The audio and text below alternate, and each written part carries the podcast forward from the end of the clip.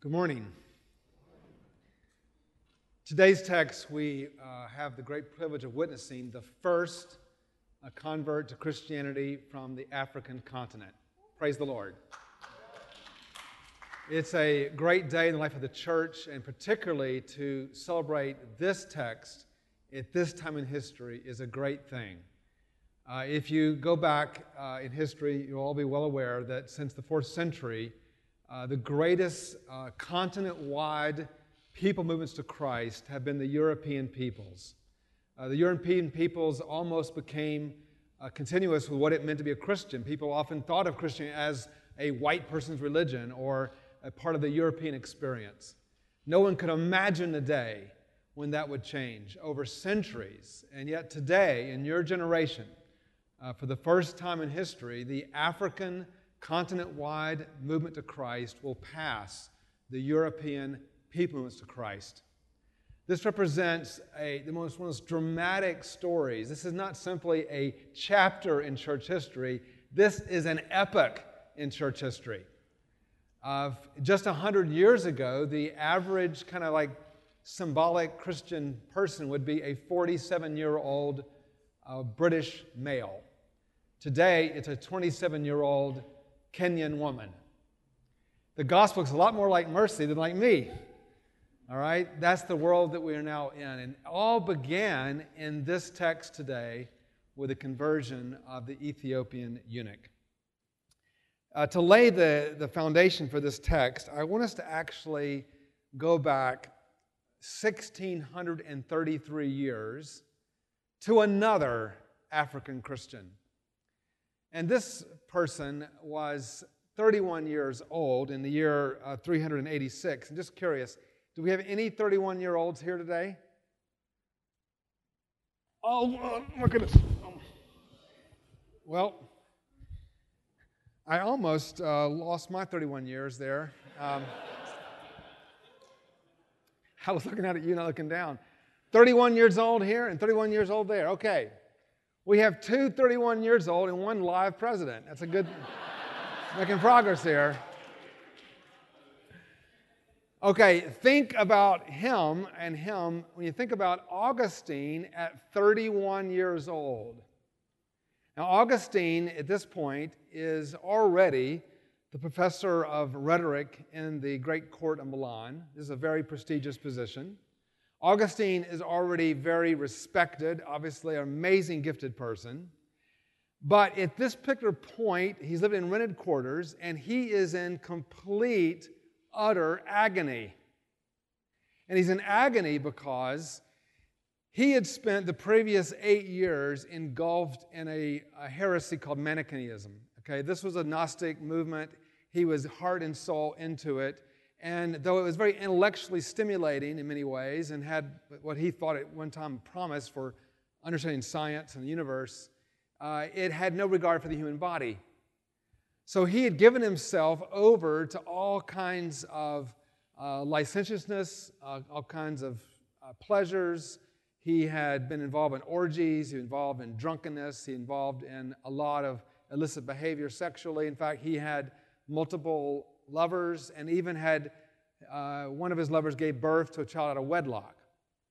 So by the time we get to 387 in, the, uh, in these rented quarters, he is in agony because he had been so convinced intellectually uh, by this point of the truth of Christianity. He had forsaken his Manichaeism, but he was bound up by the flesh. I'm going to go back on top of here so I won't fall down. All right. So he, um, he goes out into the garden, and this is not a vegetable garden. This is a garden, you know, where he sits by the grass and under trees, and he's sitting by this bench, and he is in agony, and he, he starts to pull his hair out. He begins to swing his arms around. He finally gets up, and he goes over to a fig tree, and he falls down on his, on his knees and he begins to weep uncontrollably. And I'd actually forgotten this part of the story till this week when I reread the account in Augustine's Confessions. But he says in the confession that at this point he began to cry out with the words of Psalm 13 How long, O Lord? Have you ever had that prayer? Lord, I need, I need an, an intervention here. Lord, how long, O Lord? He was a weep uncontrollably. And then at that moment, he has a what I would call a divine moment. This is like, you know, this is like, I don't know, this is Elijah hearing the still small voice. This is that moment. This is like uh, Samuel on his bed hearing, you know, Samuel, Samuel. This is that kind of moment. At that moment, he hears a little voice, a sing song voice. He later says, I don't know if it was boy or girl, it's clearly children, and they were singing this little phrase, tolle lege, telelege, which was what must have been, if you don't know that phrase, the incomprehensible title of this sermon on your bulletin. Tolle lege, take up and read, take up and read. Now, this becomes one of the turning points in the whole history of the church. Because Augustine, at that point, an amazing thing happened. He, what would you think if someone said, if you heard a voice, take up and read? Well, at that point, he didn't think, as he could have, of the Ethiopian eunuch who took up the scroll of Isaiah and read. He thought about another African Christian, which would have loomed large in his day, uh, St. Anthony of the Desert. Now, St. Anthony of the Desert lived just before, before Augustine. In fact, they have two years overlap in their lives. He died when Augustine was two years old. But for Augustine uh, himself, he's an Algerian. Augustine, he's from Algeria. He, uh, they revered the Desert Fathers. And Anthony was the first. And he remembered that time when Anthony had gone through his own excruciating pain in his life, and he had opened the Bible up at a moment of crisis. And he had fallen upon that text which said what he needed to hear, where it said, Go sell all you have, give to the poor, and follow me.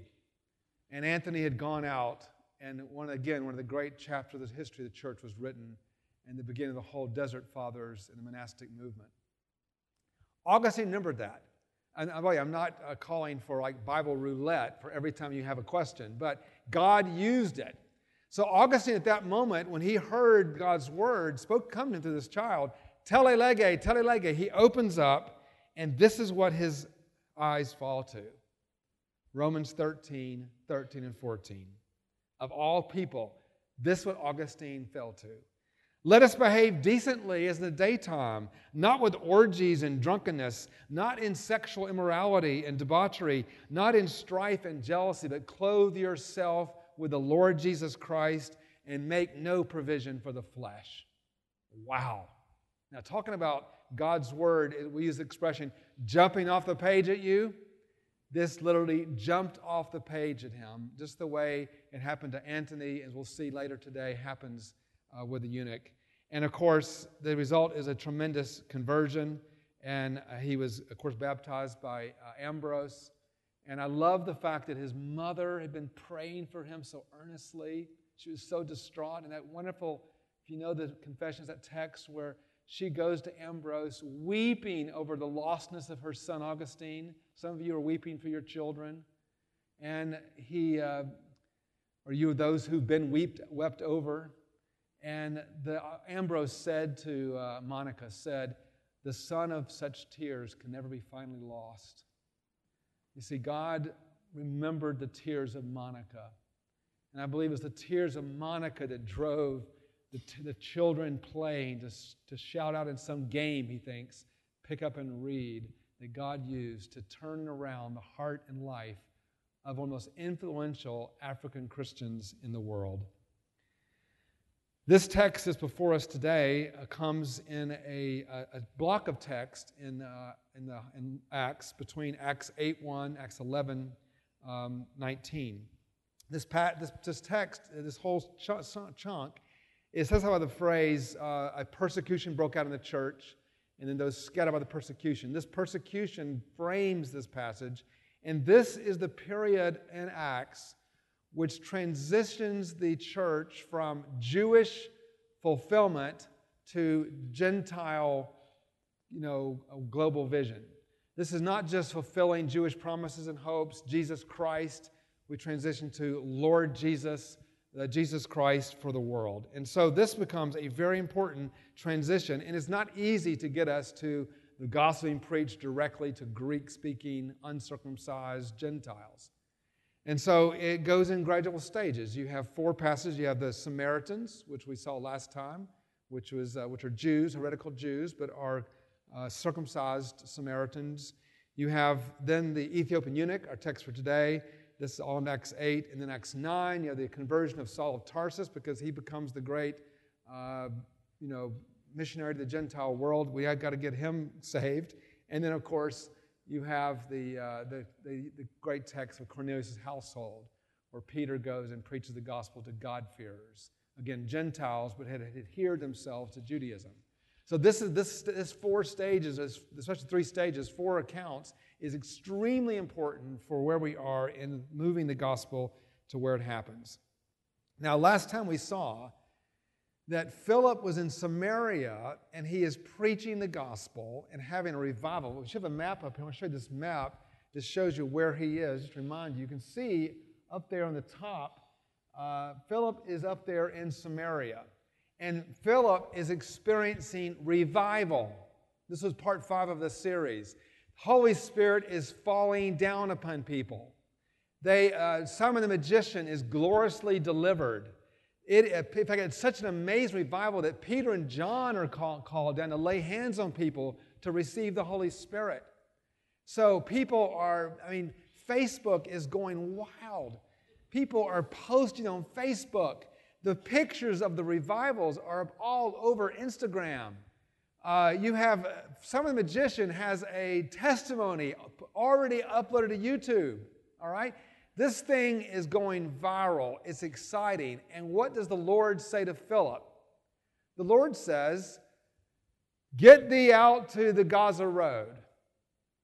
Now, if you look at the map, you'll see this big arrow switching down from Samaria all the way to Gaza. This is, this is a very desolate road. This is a wilderness road. This is the road going to Egypt. People don't travel that road much. It's the middle of the day. No one travels in the heat of the day.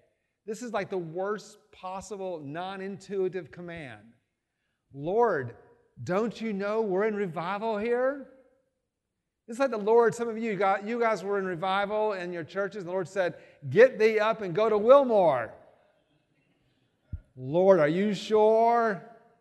There's nothing going on in Wilmore. So here you have this amazing, amazing counterintuitive. Sometimes God calls us away from revival. It happened to George Whitefield too, didn't it? Of course, John Wesley was the one who came in after that when he was called to leave. Sometimes God has plans that we don't understand. In fact, a lot of times. And part of the theme of Acts is that the mission, guess who drives the mission of the church? not the missions committee, not the missions budget, not the pastor. The, the mission of the church is driven by God Himself, the triune God. One of the great themes of this passage. So here's Philip being traveled, being told to go 50 miles away, and yet he has a divine moment. He goes down there, and the text right, rightfully says that he, he comes across Ethiopian eunuch who is the treasure of the Candace. This is not a name, it's a title. This is the queen of Ethiopia. Her name is Amanitore. She served from 25 to 41 AD, and this is her main official, the eunuch. This is a person that's smart, he's intelligent, he's literate, obviously, he's wealthy, and he represents the whole kingdom. And he'd been up in Jerusalem, probably as a God-fearer, to, uh, to pay his respects, to worship the Lord, and come back. But he is, let's be blunt here, clearly an uncircumcised Gentile. Right, this is really a big moment in the history of the church. So Philip is there, and this is, I think, even more importantly for our text today, this is the keyhole to the global witness of the church. This is the first doorway. God walks through a doorway, and it leads to Africa. Now, I just got back from, uh, from being in Taiwan and India. I just want to say to use those of you who are becoming part and are part of the Asbury tribe, this is a great tribe to be a part of. It is a great tribe to be a part of. I've had the privilege of now meeting uh, over 1,500 of this tribe all over the world. And I met them in Taiwan, I met them in India, and I'm telling you, God is doing great things through Asburyans all over the world, including here in Kentucky, of course, but all over the world. And it is a real honor to be a part of that group. I, I just wish that I was an Asbury alum. I'm not part of the tribe. I'm just leading the tribe. But you're part of this tribe, and it's a great thing. And I, I, you should be so thankful to be part of this group. And in some ways, it all happens right here. This is the moment where this movement becomes not confined by Jewish particularity, but defined by global universality. Well, in verse 29, we shouldn't read over this. It says, The Holy Spirit spoke to Philip, saying, Go up to the chariot. Now, I want to stop right there. I want to say, okay, I wonder how many of us, and this is why I want to make sure this was included in this series, understand that the Holy Spirit can direct us in God's mission. Everybody in this room believes in the Missio Dei. You've had lectures on it. But the question is the point is, it comes down to God directing people. Can the Holy Spirit direct us? Um, in my life, uh, to be perfectly candid with you, I have had a number of times where I now know the Holy Spirit directed me to say something in a particular situation or do something, and I squelched it. I just didn't, I just, I, I knew, I kind of knew the Lord was speaking to me, but I just like, no, you know, I rationalized out of it. And I didn't, I didn't do anything. I found later, you know, I know that was the Spirit prompting me, and I just didn't do it. I've had, who only God knows how many times that He has tried to speak to me, and I never even knew He was. That's the unknown. I mean, how many times would God have led me if I had just been listening and not rushing between two meetings? All right? So, I please hear me. This is an area where I have been asking God for years to help me grow. I was in an intensive care unit one time, and I, uh, again, I didn't grow up in a church that talked about the Holy Spirit said to me. It's not my world, okay? Uh, we had people saying things to us, but never was the Holy Spirit, all right? So um, I, was, I was in an SC unit, and I was going to visit one of my parishioners, just kind of normal pastoral duties. And I'm kind of the person, you know, go to point A, go to point B, and then get back home, you know, quick as possible. So I go there, do my thing, and I visit, pray, pray with a person. I come out of the ICU unit, and I just sensed the Lord say to me, I felt the Spirit say to me, go into that IC unit over there and pray with that man. Okay, I didn't know who was in that room. I didn't know anything about it. I just like, I felt I should go to that IC unit. So I went over there and did it. I went to the IC unit, and prayed with that man. And I'm really glad I did. And I felt like, you know, I, the Holy Spirit actually spoke to me. All right? That's what I'm talking about. I was in, uh, when I was a pastor of another church, there was a man who, uh, I mean, a woman in our church who raised her hand every Sunday. And you know, these, this is a small church, small enough to have, you know, prayer requests in the church, right? So she raised her hand. Every Sunday, she raised her hand and says, Please pray for my husband, Kent. So I'd write it down on a piece of paper and we'd pray for Kent. Well, I never, I didn't, I didn't know Kent. He, I knew his reputation. He was uh, involved in drugs in our community. He was a very rabble rouser. He was all the things Augustine was before the, uh, the, the, the garden experience. So I never knew him. And so I thought, I finally, after hearing this prayer request literally dozens of times, I finally said, okay, as a pastor, I got to do something here. So I said to, to her, I said um, to his wife, who never missed church, I said, hey, what, what is your husband like? What is his passion?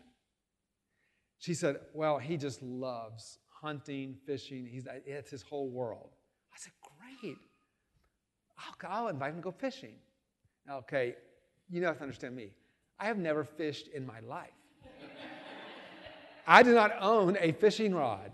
Okay, I know nothing about fishing, but I had this idea about fishing. Okay, I had this kind of emotional feeling about fishing. You know, sit on the bank, you know, like casting, pop, you know, you know, fishing on the bank. This sounds great. And I said we could talk about the gospel, and this would be like our, you know, the, the fishing kind of our, kind of like this background. You know, it's just a, it's a basic way to sit on the bank for two hours with somebody. This is great. So I borrowed a fishing rod from somebody, and they gave me a little lesson on how to cast. They had like one of those floaters. It was like a baby rod, you know. And so I, um, I go to Kent, I, I, call him up and say, hey, you know, you want to go fishing? Yeah. So we go, we, I go to his house. He lives in a trailer. And to my amazement, he get in his truck, we got there, and he pulls out these like waders. He said, get in this wader. So we get these waders. He took my, my rod, he threw it and said, that's a piece of junk.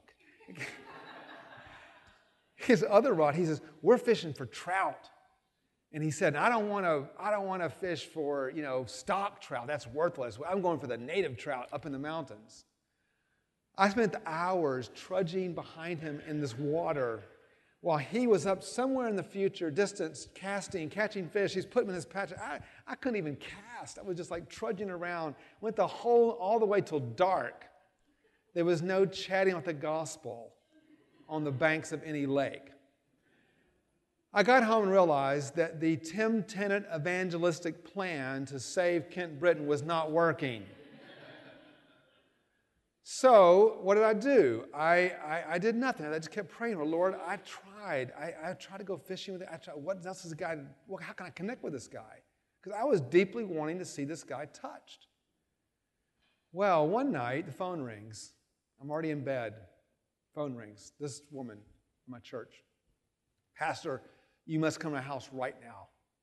My husband's had a dream and he had the dream three times, and he wants to know what the dream means. He's in great distress. I told him that you would come and interpret it.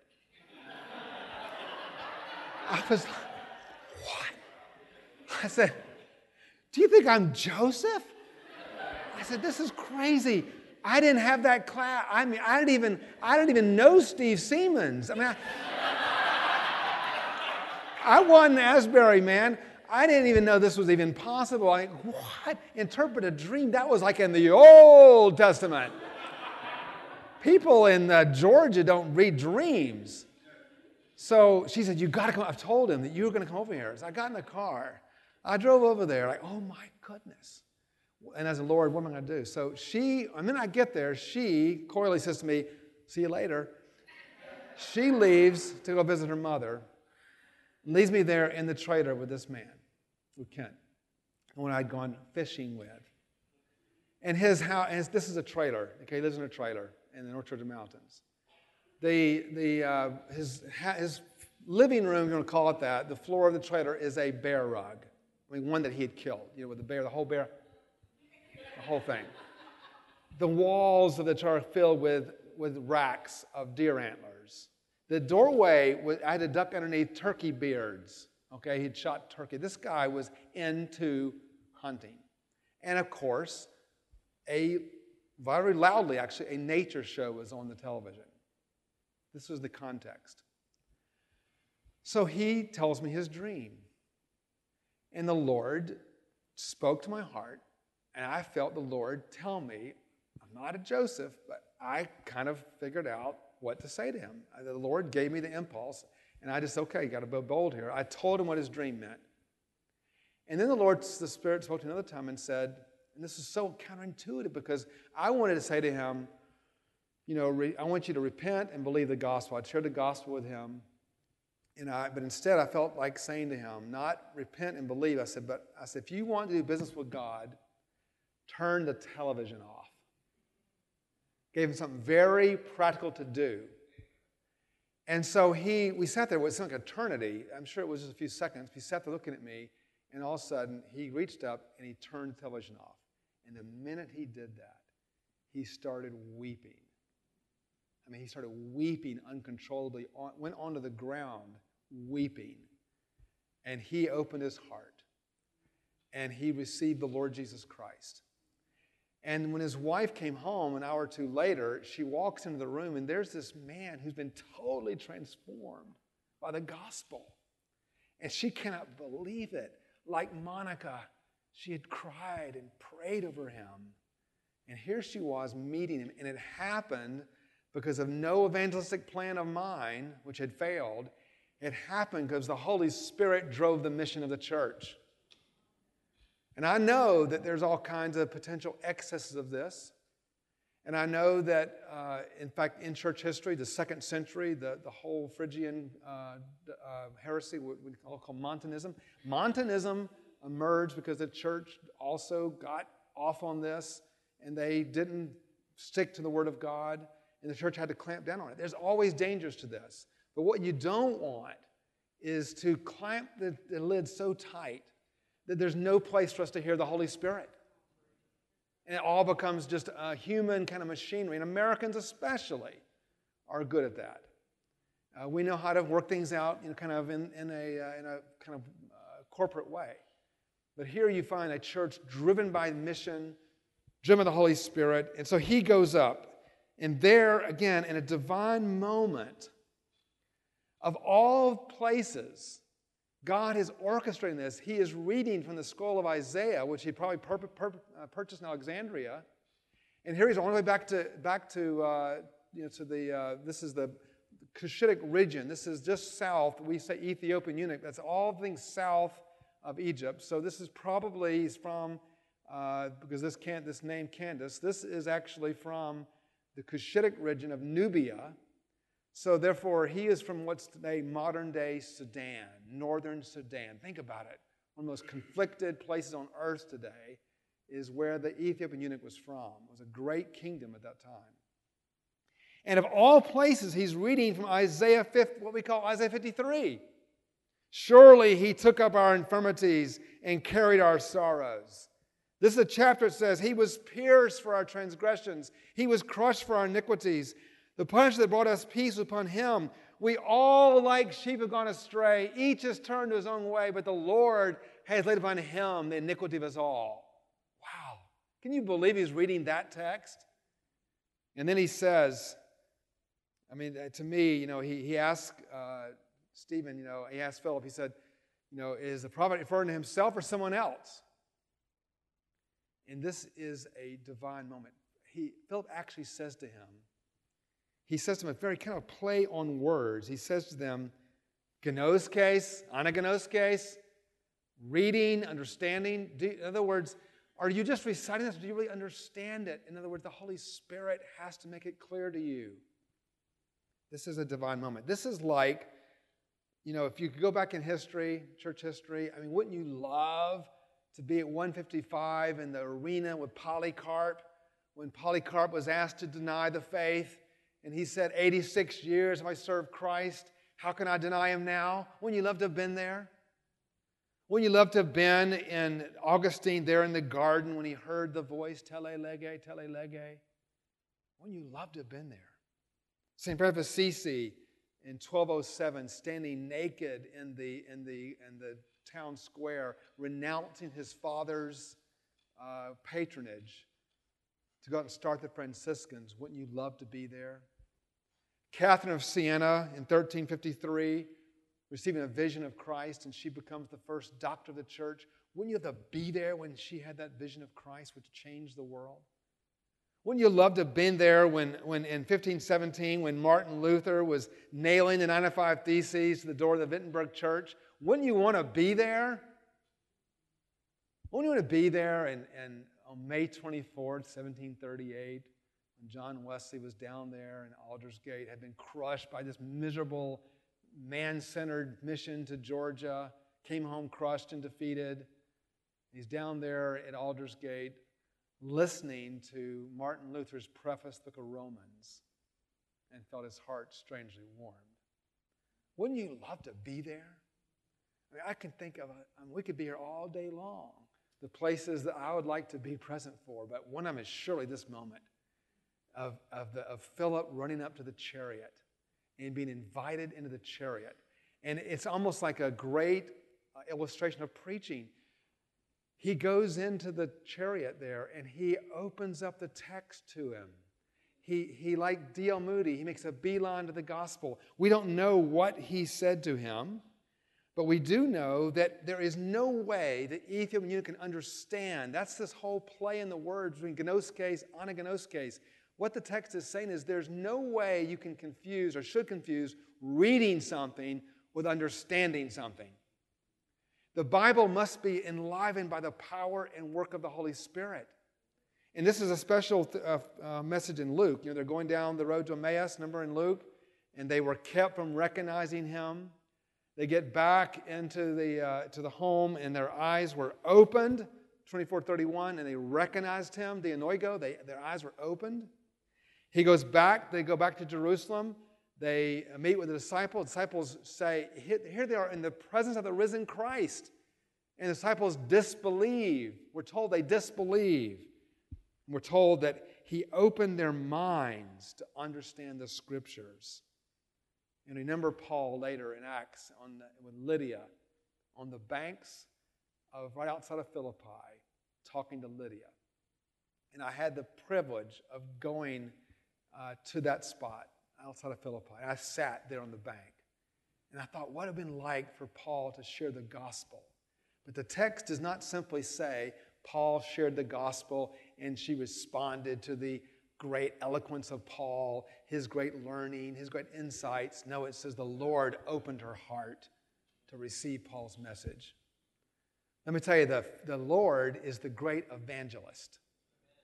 And later on in Acts 21 8, uh, Philip, by that point, is known as Philip the evangelist. But I tell you, I don't know how Philip felt about the title, but I bet you if you ask him, he'd say, No, I'm the assistant evangelist. Because there's one thing we learn in Acts is that God is the evangelist. And that's what gives you so much hope in ministry. When, when you, I went to the North India mission field or going into North Georgia mountains, people like Kent, you cannot face it unless you believe God is the evangelist. And so here, uh, he is like the curator before a famous painting, unfolding Isaiah to him. We don't know what he said to uh, the Ethiopian eunuch, but he, or showed him in text. He probably showed him Isaiah 49 6, that great text where he says, I will make you a light to the Gentiles, that you may bring my salvation to the ends of the earth. Here's Isaiah already preparing the church for its global mission. Last Wednesday, uh, Jessica made the great point about Isaiah in his own time was rejected. No one listened to his message, but he's still preaching the gospel today to us. Here's the Ethiopian eunuch being transformed by this message, but I am convinced that he must have turned Isaiah 56, 3 to 5. Because six times in this text, he is referred to as a eunuch.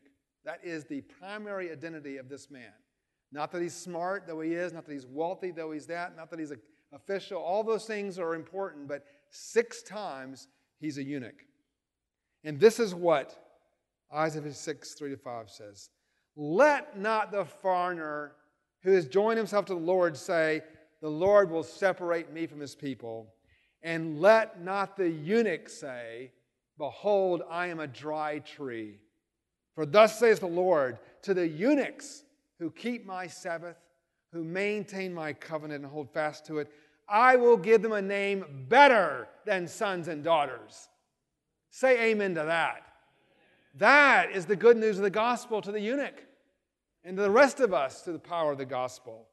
And so he preached the gospel. Then I love the kind of understatement here when the eunuch says, Well, well they found came across some water. Well, can anything prevent me from being baptizing? Is anything to stop me from baptizing? Yeah, like a thousand things. You're a Gentile. You're uncircumcised. There's all kinds of reasons. But the Holy Spirit says, no, there's no reason.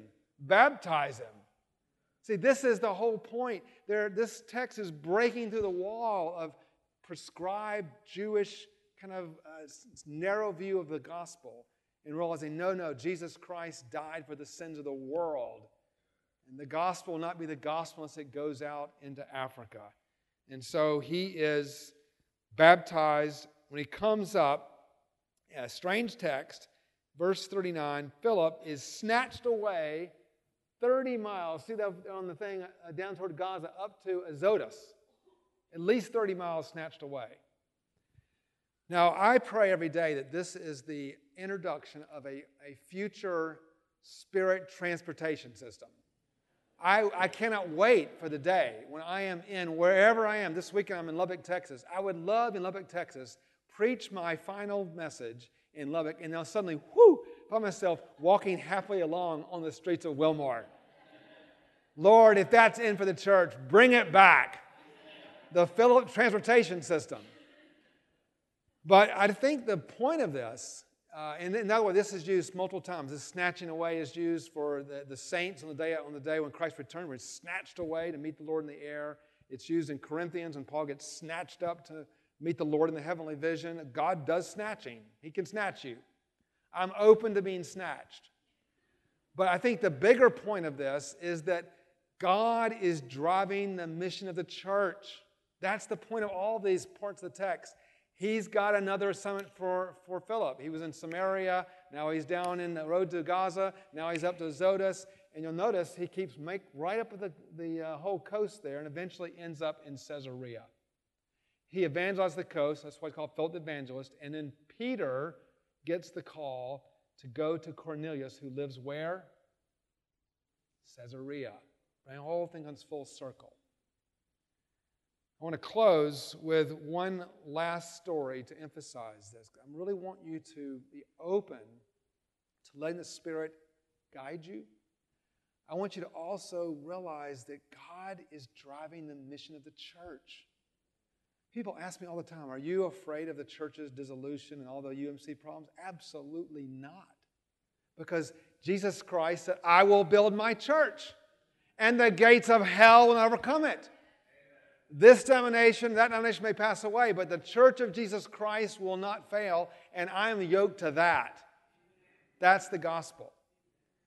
Well, here's the Ethiopian eunuch uh, amongst the Cushitic peoples. Now, I don't know if you know kind of the layout of Africa. I want to come back to this point of this people movement in Africa is mostly among Bantu peoples. If you get below the Sahara Desert, you're going to find vast numbers of Bantu people. It's probably a half a billion people speaking 500 different languages that are coming to Christ in pretty remarkable ways. So, my daughter is part of this. My daughter is down in sub Saharan Africa. She's surrounded by Bantu peoples. Uh, the language of Tanzania uh, is Swahili, and, and Kiswahili is considered, it is a, one of the keystone Bantu languages. So she is in the middle of this tribe which seems to be cut off. They, they don't speak Swahili. They don't seem to really want interaction with the people. And she spends, she's there nine years. Well, she learns the language, she because she also knows Swahili, she realizes something is different here. Turns out, this language she is learning is not a Bantu language at all. It's like discovering you're in a different family. It's a Cushitic language, which means this people group had migrated down from this very part of Africa where the Ethiopian is from and migrated down into Tanzania. Let me tell you, God is committed to the evangelization of the African peoples. God is committed to the evangelization of all peoples. But today, thinking about the conversion of the Ethiopian eunuch, thinking about the conversion of that other African, St. Augustine from Algeria, and St. Anthony of the Desert from Egypt. These are three great early Christians that teach us from the very start of the New Testament that God's mission is not conscribed, it is global. And God is doing a global thing. And someday, we know as sure as we are in this room that, that John sees, Revelation 7 9, men and women from every tribe and tongue and language worshiping the Lord. That's where we're headed. It all begins here. And that's the mission that the church is being driven toward through the glorious work of the Holy Spirit. May we be led by the Spirit and driven along in this mission that God has unfolded for us in this text. Thanks be to God. Amen.